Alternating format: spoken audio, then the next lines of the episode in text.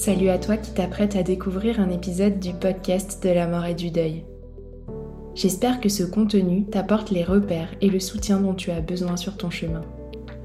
Si tu veux que ce podcast continue et pouvoir entendre d'autres témoignages, interviews et partages inspirants, c'est à toi de jouer en nous soutenant sur notre cagnotte Tipeee. Si chaque auditeur nous donnait ne serait-ce qu'un euro par écoute, le podcast aurait encore de longues et belles années devant lui. Alors c'est le moment d'y penser, de t'arrêter et de valoriser notre travail. Toutes les infos pour contribuer sont en descriptif de cet épisode. Merci beaucoup et belle écoute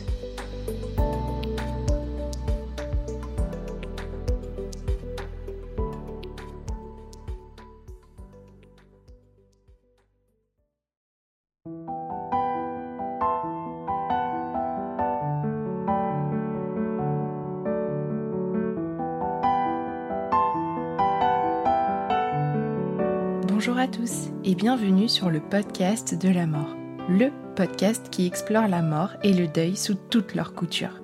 Je suis Tiffany, accompagnante du deuil et créatrice de ce podcast. Pour cette nouvelle mini-série, j'ai choisi de vous partager des récits de traversée du deuil en cette période de fête de fin d'année. Un moment de l'année qui peut raviver la peine et parfois s'avérer particulièrement difficile à vivre. Au fil de mes invités, vous découvrirez comment chacune a mis de la douceur à sa façon dans ce passage. J'espère que ces partages inspireront certains d'entre vous, endeuillés ou proches de personnes en deuil, et vous permettront peut-être d'oser vivre autrement cette période, d'oser suivre un peu plus ce que vous souffle votre cœur.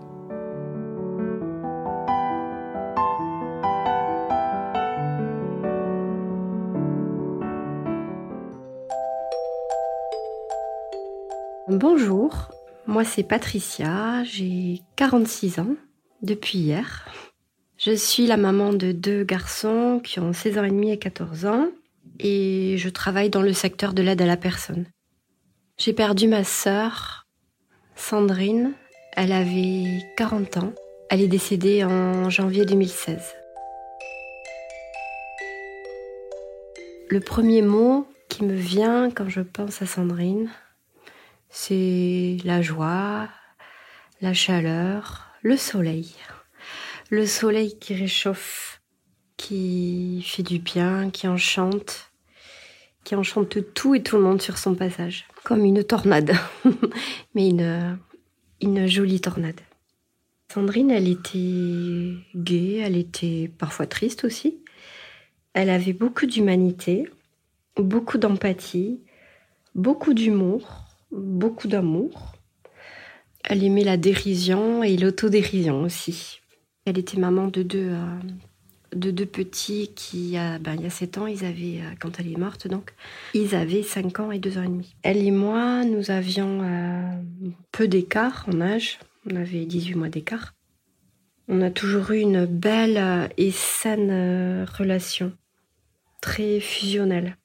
Je crois que nous sentions essentiel et primordial. Enfin, c'est pas je crois, c'est sûr. On se disait, euh, si tu meurs, je meurs.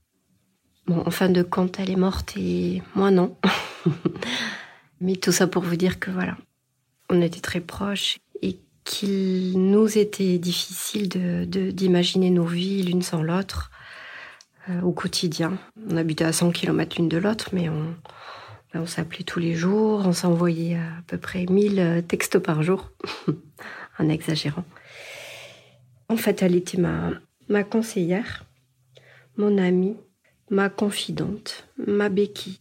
Euh, du coup, c'est imagé, mais euh, depuis, c'est comme si je boitais. Pas au sens propre, bien sûr, du terme, mais si je boite, je, je marche pas, il me manque un morceau de moi-même.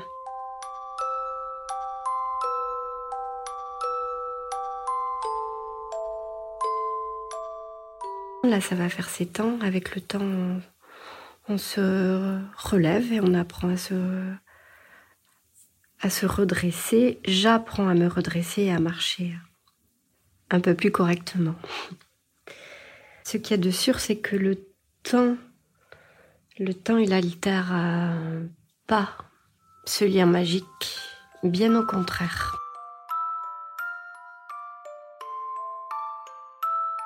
Sandrine, elle a fait un arrêt cardiaque euh, le 24 décembre 2015, le soir du réveillon de Noël. Elle recevait sa belle famille chez elle. Hum, donc nous, mes parents, mon frère, donc mon, compagnon, mes enfants, la famille de mon frère et mes parents. Donc nous étions chez mon frère et on devait donc se retrouver le lendemain tous ensemble, euh, donc avec Sandrine et son compagnon et ses enfants. Et puis voilà, ce fameux soir-là, en début de soirée, à l'heure de l'apéritif, elle a, elle a perdu connaissance. Elle s'est effondrée dans son salon. Et ce qui s'est passé, c'est que son compagnon, Greg, ainsi que sa maman et sa sœur, euh, bah, ils se sont relayés, ils lui, ont, fait un massage cardiaque. Ils ont fait repartir son cœur, mais elle n'a jamais repris connaissance. Donc ensuite, elle est partie à l'hôpital, en soins intensifs, en réanimation, pardon. Elle y restait deux semaines et demie et elle était dans un coma profond, coma dont elle ne s'est jamais euh, réveillée. Il y a eu tentative, euh, bien sûr, de la réveiller, mais euh, son cerveau avait manqué de, trop d'oxygène. Il avait été endommagé, elle, elle était plus capable de respirer toute seule et et ni de se réveiller. Donc la décision de la débrancher a été, euh, été prise et il a fallu choisir une date.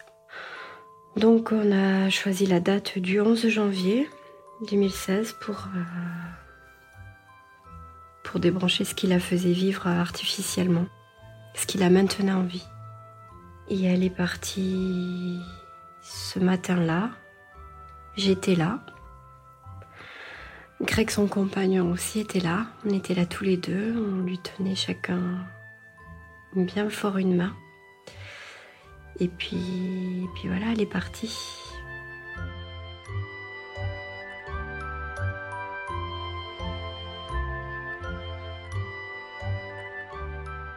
À l'approche du, du premier Noël, qui a bah, un an donc après son, arrêt cardiaque.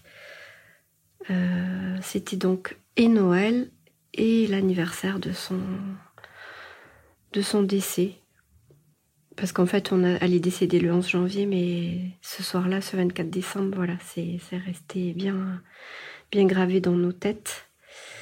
Bah, du coup, on n'avait aucune, euh, aucune envie de faire, euh, bah, de fêter Noël parce que ça représentait euh, quelque chose de très douloureux. En fait, moi, j'ai participé à un groupe de paroles d'endeuillés qui était animé par Laurence. Et puis voilà, en discutant, euh, j'ai entendu et puis du coup j'ai eu l'idée euh, de, de partir, qu'on fasse quelque chose de différent des autres années.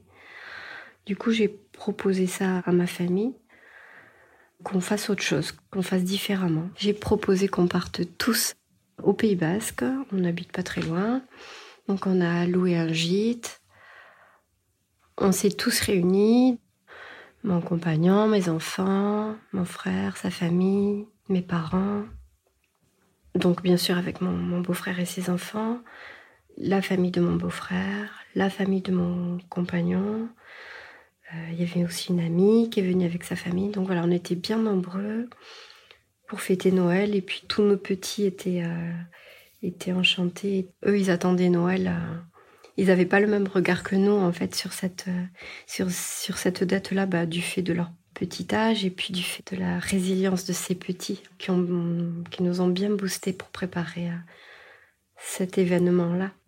Donc on a passé une très bonne soirée contre toute attente. En fait, on a fait comme on, on aurait fait avec Sandrine. On a trinqué, on a mangé, rigolé. On a bien sûr euh, pensé à elle, on l'a évoquée. Et on avait sa photo, pas loin de nous, une petite bougie, voilà, qui nous rappelait sa présence euh, parmi nous, différemment.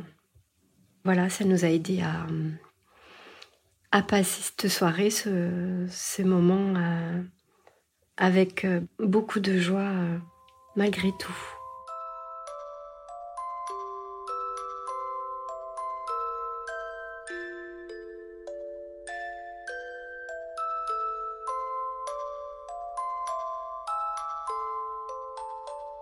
Les années suivantes, on n'a pas réitéré l'expérience, on a continué à faire Noël. Euh, on s'est toujours retrouvés chez nos parents.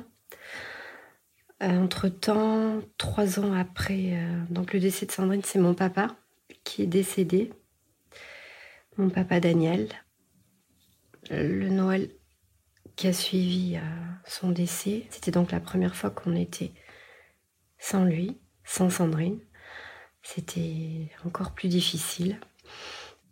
Mais on savait qu'on avait déjà vécu l'expérience et qu'on allait, ben, qu'on allait y arriver. Du coup, ben, on a quand même passé, voilà, on a fêté Noël toujours avec la, joie de nos petits pour moteurs, avec notre moment où on, on trinque, on boit du champagne parce que, parce qu'autant Sandrine que papa, ils adoraient le champagne. On allume toujours une petite bougie aussi et on a leurs photos euh, pas loin de nous. Voilà. C'est notre façon d'être réunis euh, ce soir-là et, plein d'autres fois aussi dans, dans l'année, bien sûr.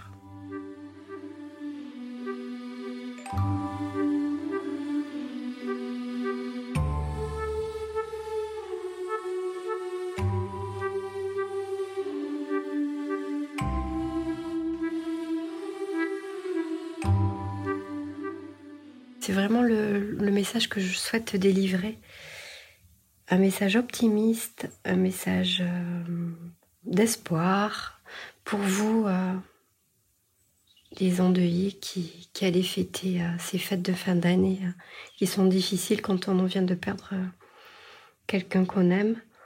On a nos cœurs meurtris, on est triste, on a envie de rien, on a envie de tout sauf de faire la fête.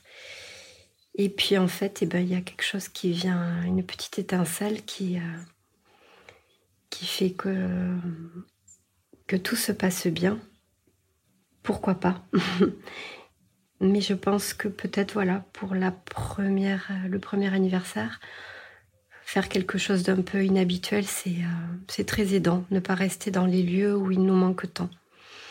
Et je tiens à vous assurer que que rien ne dure, qu'on reste pas dans la pénombre. Euh, tout le temps, voilà, qui a, qui a la lumière au bout. Voilà, parfois on fait des retours en arrière, bien sûr, mais euh, croyez, euh, croyez que la vie, elle va, elle va vous sourire.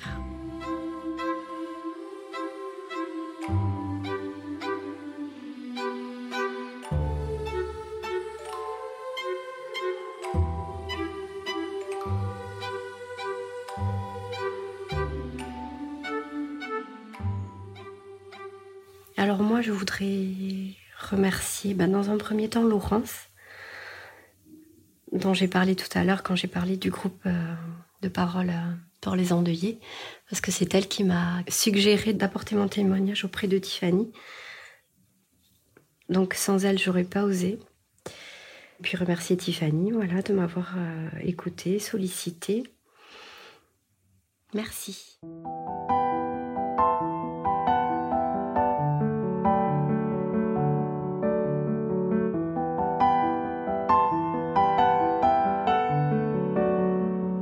D'écouter un nouvel épisode du podcast de la mort. J'espère que ce partage vous a inspiré et je vous souhaite, endeuillé ou non, de vivre ces fêtes de fin d'année bien ancrées dans vos cœurs, chaleureusement entourées et soutenues.